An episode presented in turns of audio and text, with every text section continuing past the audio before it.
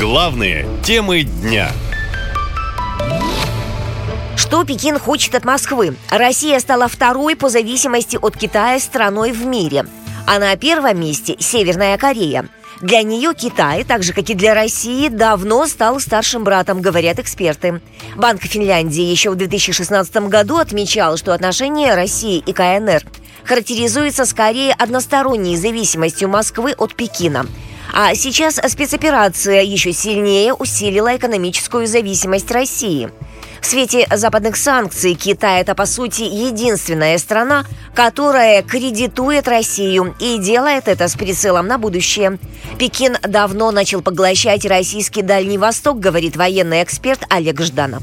Китай фактически уже владеет практически всей Восточной Сибирью. Всей абсолютно. Во-первых, Российская Федерация передала на 49 лет в аренду Китаю 150 тысяч гектаров. То, о чем, может быть, догадывается часть населения в России, ну точно не знает, потому что официально эта информация скрыта от россиян.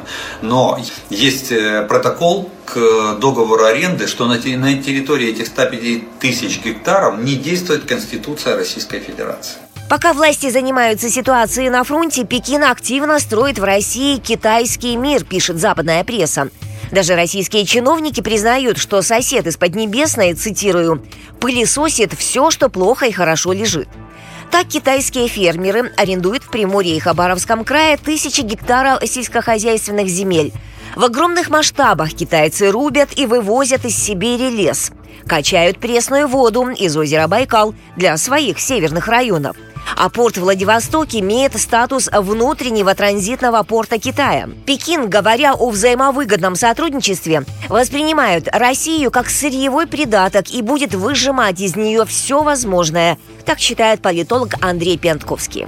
Москва стала не просто младшим партнером, а совершенно беспомощным вассалом Китая. Мы же вынуждены продавать ему энергоресурсы по бросовым ценам. И до этого, в общем, Дальний Восток и Восточная Сибирь это было зоной ну, полного экономического доминирования. Китай же считает все эти громадные территории своими землями. Что бы ни происходило вот в этой России, все будет означать еще большую и полную зависимость от Китая.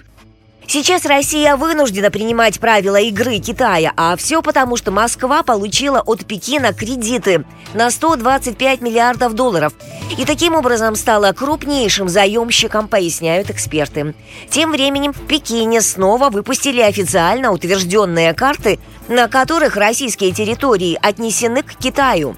Подобные карты, на которых приграничные российские города носят китайские названия, появлялись и ранее – в России это не связывают с какой-либо экспансией и называют произошедшее банальной технической ошибкой. Наша лента. Коротко и ясно.